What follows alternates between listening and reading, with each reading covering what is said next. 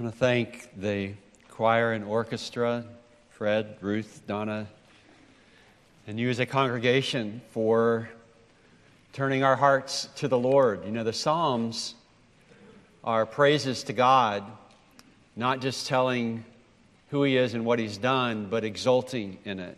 And you have helped us exult uh, today. You've lifted our hearts, and we are so very grateful for that.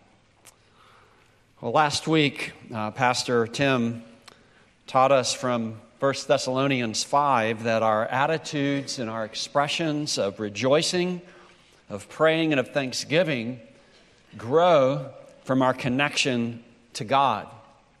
And as he was discussing that particular point, he cited a well known passage from Habakkuk that declares, in essence, no matter what happens to me and my community, I'm going to praise the Lord. Here's the passage. He quoted it last week, and we turn to it this Habakkuk 3 17 to 19. Though the fig tree should not blossom, nor fruit be on the vines, the produce of the olive fail and the fields yield no food. The flock be cut off from the fold, and there be no herd in the stalls. Yet I will rejoice in the Lord. I will take joy in the God of my salvation. God the Lord is my strength. He makes my feet like deer's, He makes me tread on my high places. To the choir master with stringed instruments. What makes these verses so memorable is the bold paradox that they present. Everything is going wrong, but I'm still determined to praise the Lord with joy. Now that's striking. Anybody can sing for joy when life is going great, but it's striking and seems maybe even crazy to be rejoicing when life is brutal and you've lost nearly everything. On the one hand, there's such an audacious declaration and it's inspiring. On the other hand, it can seem a bit out of touch. The kind of sentiment you might express when you're on an emotional high, one of those exaggerations that comes from our mouths in a worship service, only to vanish from our true feelings in the cold light of a Monday morning. So, what's up with these verses? What do they mean? What's going on in the real life experience of the prophet Habakkuk that he would say such a thing? If we can answer questions like these, I believe that you and I will find a source of thanksgiving and joy that can't be quenched by even the worst of circumstances. We will find praise unconquerable.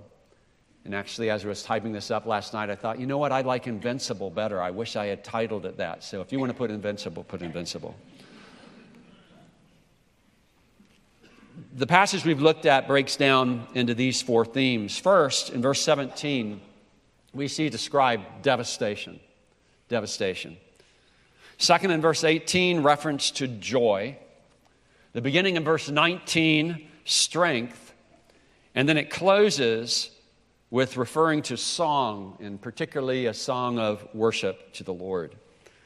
So, where we have to start, if we're going to understand this at all, is with verse 17, with the devastation that Habakkuk describes. So, let's look at it again. Though the fig tree should not blossom, nor fruit be on the vines, the produce of the olive fail, and the fields yield no food, the flock be cut off from the fold, and there be no herd in the stalls. So, that's the setting, that's the context, those are the circumstances.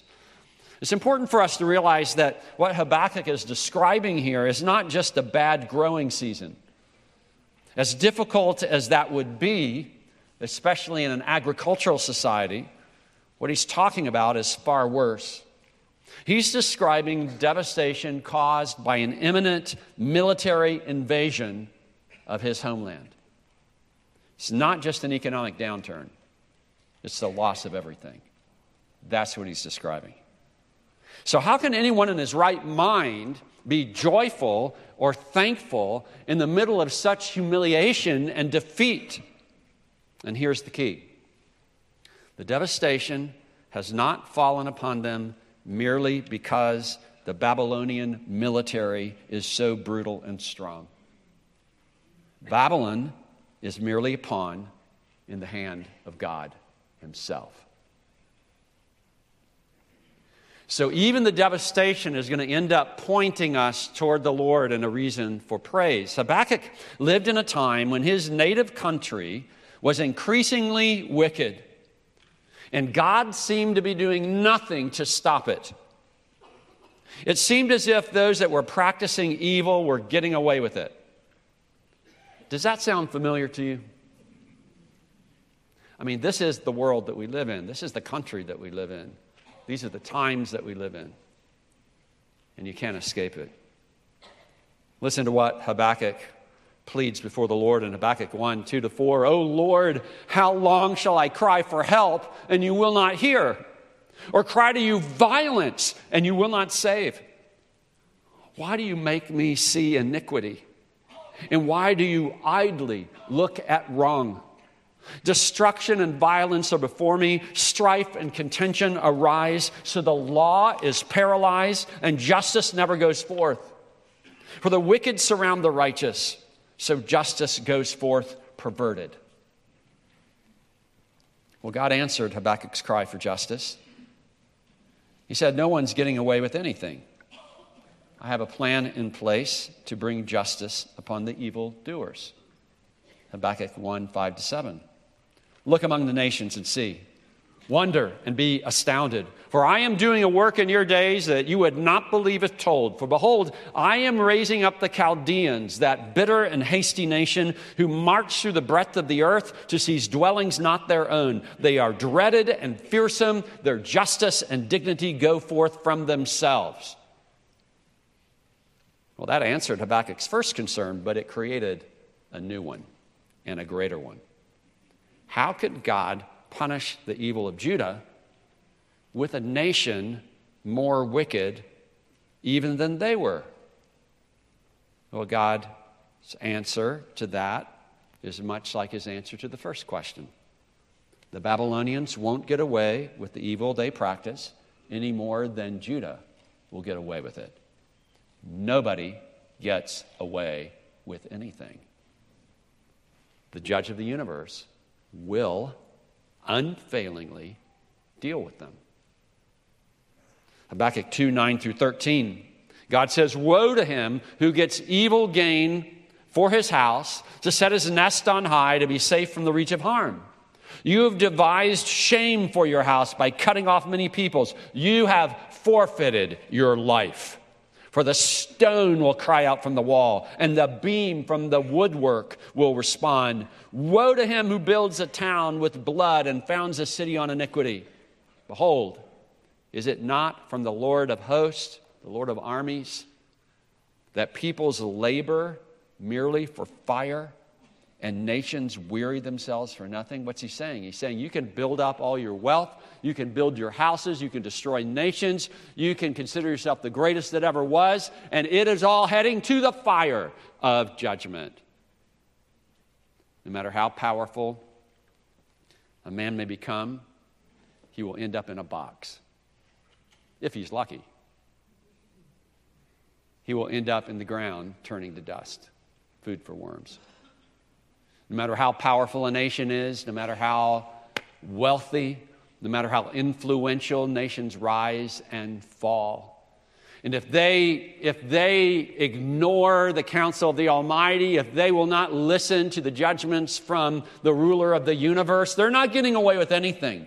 Nothing.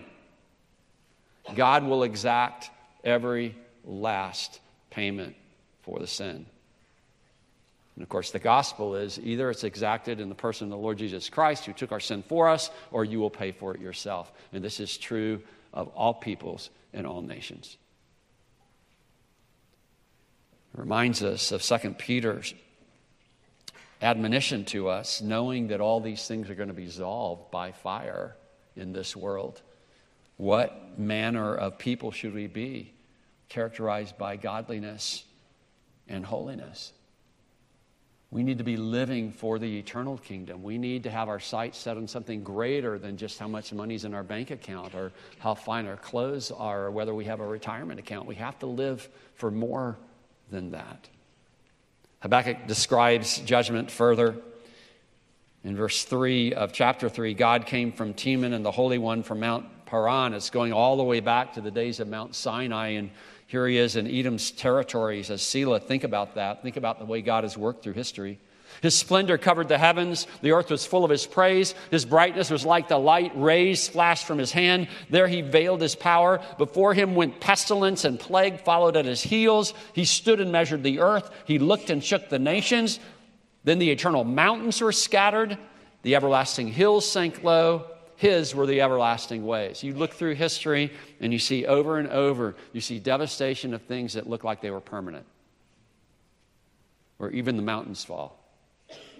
They're all, they're all prophesying that ultimate judgment that is to come when all things will be taken down for God is ruler of them all. But throughout history, He brings plagues, He brings fire, He takes nations up and takes them down to teach us that we are answerable to Him, that He is the judge of the universe. So the devastation that Habakkuk is describing here and that he fears is not just from the horrors of an invading army, it is from the hand of God as He works out His justice in the earth. That can be confusing to us. We may not be able to figure out all the twists and turns of it, but we know that God deals with injustice and cruelty and all forms of evil in the earth, and that is a cause for gratitude. Even if we go through a time when divine judgment devastates our own surroundings and circumstances in the fields on which we depend. Fretting about evildoers getting away with their wickedness and about the harm that they do to others is completely unnecessary. For the Lord is perfectly righteous, He is the avenger of all wrongdoing. That is why we don't need to carry out vengeance ourselves. We turn that over to the wrath of God. He can ably take care of it far better than we. So, what evil practices do you see people seeming to get away with that tend to make you outraged or fretful? You know, I think there's hardly a week that goes by. I mean, if I just hear a little snippet of the news, that I'm not feeling that way. Okay? And, and even in recent weeks and more close to home, we've felt that way about a number of things. What possible calamities tend to make you fearful? And how could the conviction that God will not fail to judge righteously help control your outrage and your worry? I mean, it's a beautiful thing to know that you are working for the boss of everything. And, and that he's a good boss and, and nobody can do a coup on him. No, nobody can destroy him in any way, that he will prevail. You're serving him. That's why Psalm 37 tells us to fret not yourself because of evildoers and don't be envious of their ways. They're going to fade like a leaf, they're going to wither like a green herb, they're going to be cut off. And so we don't need to be angry or wrathful or fretful. In fact, the psalmist says that only tends to evil. You'll just end up part of the evil if you're all stirred up about that. We see that on social media all the time, right? When things that are, that are bad that are happening, we have to watch our own spirit that we're still talking as the holy people of God, that we're still showing that kind of righteousness. But what about the harsh reality of living in a time of impending judgment. I mean, we're okay with God really giving it to the wicked as long as we don't remember some of our own sins, right? But, but let's say we're right with God, but we're living among a people that are wicked, that we know where judgment's going to fall. The, prophet is overcome with fear, anticipating with what was coming. Don't think that, that because he knows now that, that God is at work and that He's in control and that He has a plan, that, that doesn't mean that Habakkuk doesn't feel the weight of the troubles and doesn't feel the sorrow and the pain. Sometimes people make light of the pain and the sorrow and the alarm as if people of faith should not feel this way or do not feel this way. Don't try to comfort weeping people with happy songs. Weep with those who weep. Enter into their pain. Glossing over the painful realities of other people doesn't give them comfort. It shows disrespect and lack of compassion and understanding. We, we have to hold the full force of the devastation along with the realities that offset it. There's a tension that we must keep in place to be useful in the world, to be credible in our witness. Listen to the way Habakkuk describes his own response to what is coming. I hear, and my body trembles. My lips quiver at the sound. Rottenness enters my bones. My legs tremble beneath me. Have you ever been so frightened, so alarmed that, that it's like all your strength just like, like drops out, like this flows, like there's a leak in your body and it just all flows out? I felt that way from time to time. And that's what Habakkuk describes. Yet, so, this is the reality of what I'm feeling. Yet, I will quietly wait for the day of trouble to come upon the people who invade us. The invasion hasn't happened yet. It's about to happen. It will happen in Habakkuk's lifetime. But he knows that's not the end of the story, that God will deal with them too. So that raises the question what will happen to those who are not joining in with the sinning crowd? Will they suffer in the same way? And that leads us to our second point, this point of joy. Yet, verse 18, I will rejoice in the Lord. I will take joy in the God of my salvation. So, God is not just a God of justice and wrath, He is a God of mercy and deliverance, even in the middle of judgment. He will continue to take care of those who are trusting in Him. He is their God of salvation. And that truth creates genuine joy, even in terrible times. This is the way God puts it in Habakkuk 2 3 and 4. For still the vision awaits its appointed time. It hastens to the end. It will not lie. If it seems slow, wait for it you wondered where that phrase came from. You didn't know they were quoting from Habakkuk. It will surely come, it will not delay. Behold, his soul is puffed up. He is not upright within him, talking about the Babylonian invaders. But the righteous shall live by his faith.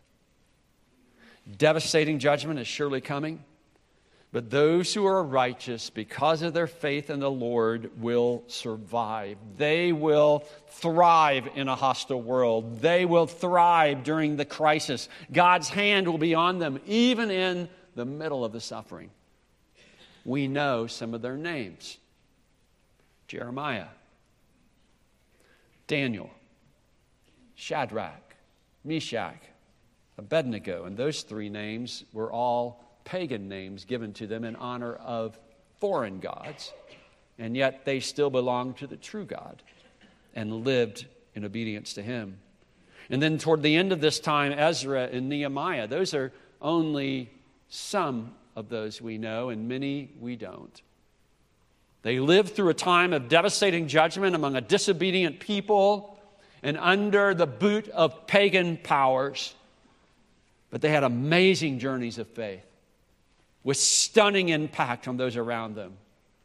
The devastation did not strip from them their purpose or their power or their impact. In fact, their lives still preach to us today. If anything, the troubles they endured highlighted their significance and increased it. Light is custom made for darkness, and they were light. Fretting and fear are of no help in meeting the troubles of the times. Neither is it helpful to see yourself as somehow better than the worldly minded crowd. What we need is insight into why things are as they are. What we need is courage to do our part where we can. What we need is confidence that we are on mission and that we are exactly where we ought to be when we ought to be there.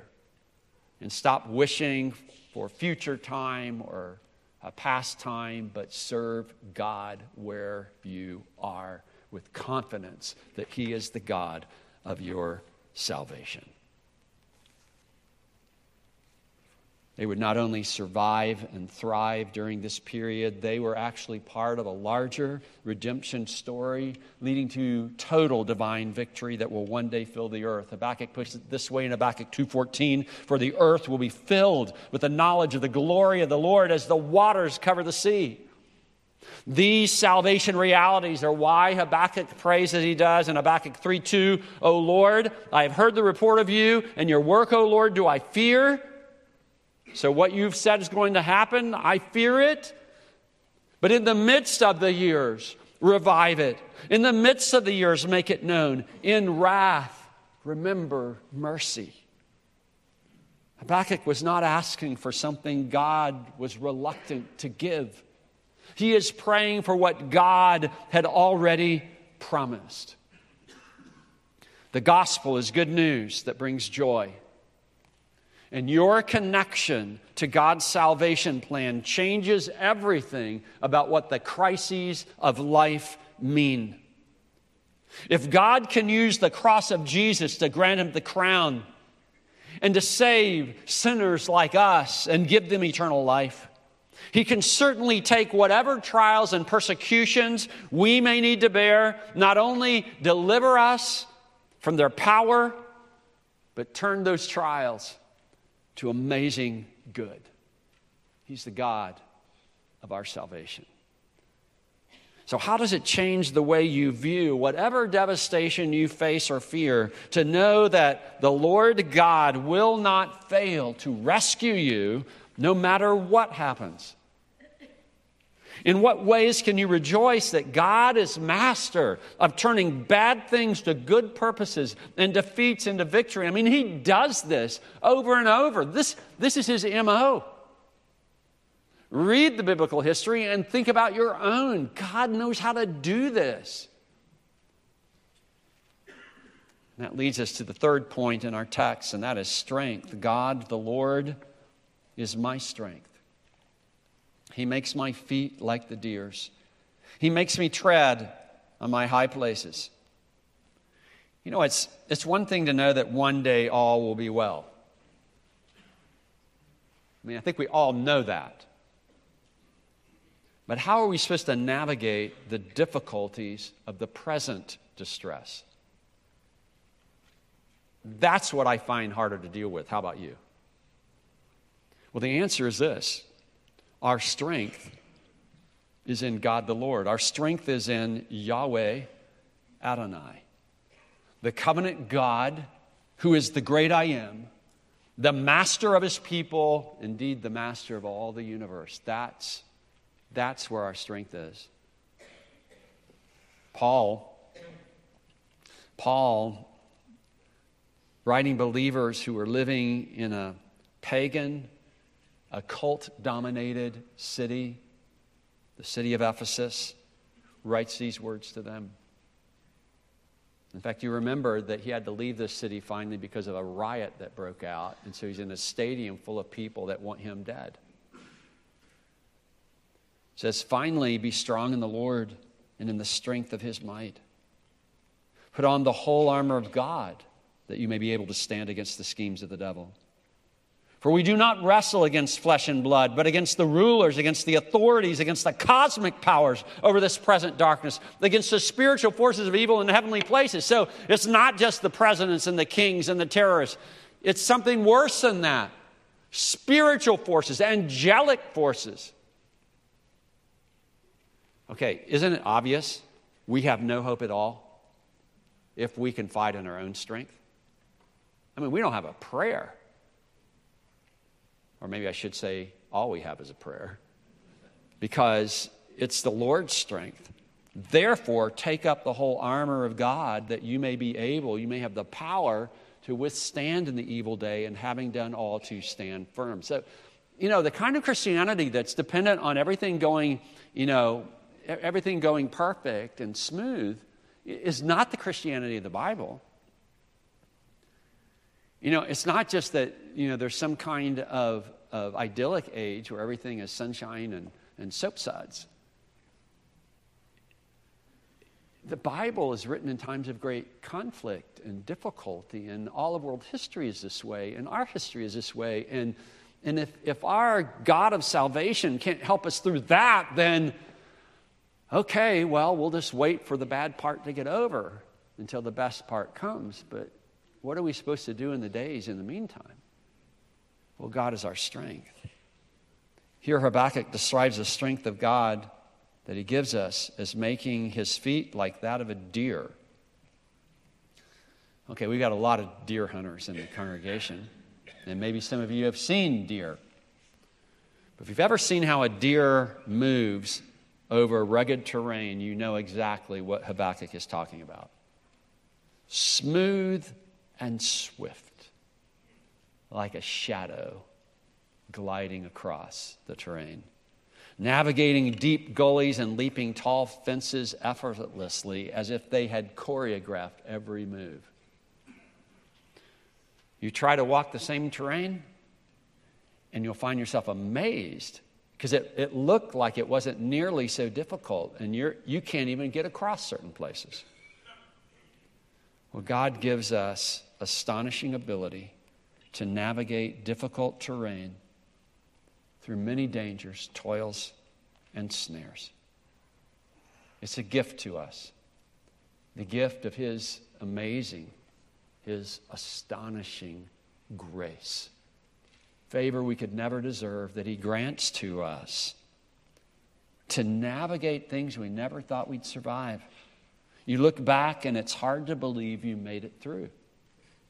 I can look back at my own life that way. I look at the life of our own church that way. I, I just, it's like I, like I have to almost pinch myself that here we are. And the Lord has done it. But there's more here. He says, He makes me tread on my high places. And these words describe conquering victory. Other places in the Old Testament, the use of God Himself. Think of it if you've got the position on the, the high places where you're overlooking the terrain, you've got the position uh, of, of, of power over the enemy. Habakkuk will experience participation in the victory that God brings. He can't lose. He's a citizen of the everlasting kingdom that will never fail. So, no wonder his praise can't be conquered because God can't be conquered, and he's part of the people of God. There, there's always a reason to give thanks to such a Savior God who sustains and strengthens his people all the way to absolute victory. You know, it's not like a war or a ball game where it goes great in the first quarter and you tank in the last. It's no matter how the game seems to be going, you end up winning. And, and this is in the final destiny itself. So, what would relying on the Lord's strength look like in your life? You might want to actually meditate some on Ephesians 6 and the armor of God there and, and see what armor you need to be strapping on. And in what ways are you tempted to rely on yourself? And how could you shift that reliance to God instead?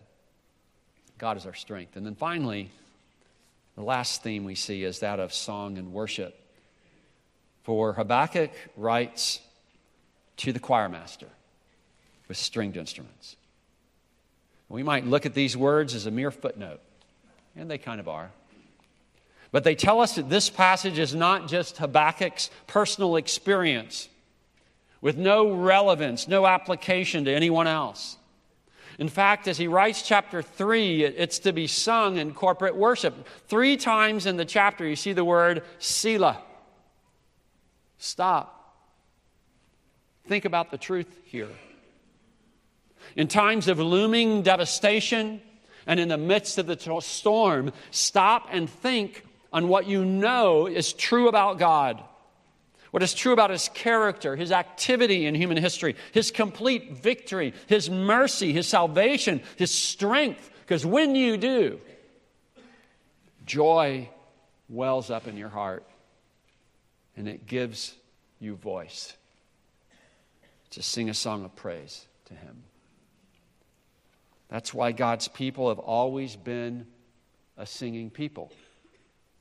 Sometimes we sing a lament because we know that this is a vale of tears, times of difficulty, but is also a victory song because we know that God will have his way no matter what the crises of the times. When can you take time, especially at this time of year when we are turned toward thinking about God's goodness to us? And expressing gratitude to Him, when can you take time to stop and meditate on how God has been working in your world and how He continues to do so? You know, might not, might, you might need to just like stop the news feed and just think about what you know to be true. In what ways are you praising God on your own and with other believers for the strength and the victory He gives? There's a reason we gather to worship as we do. There's a reason we sing. We need this. We need our brothers and sisters around us saying, This is true about God. This is true about what He's doing. This is true about us. We cannot lose. We're, we're on the winning team. We have an eternal inheritance, and God is with us every day, even to the consummation of the age. We've got to keep telling ourselves this because it's true and it's necessary for us to survive the times of trouble and still praise God.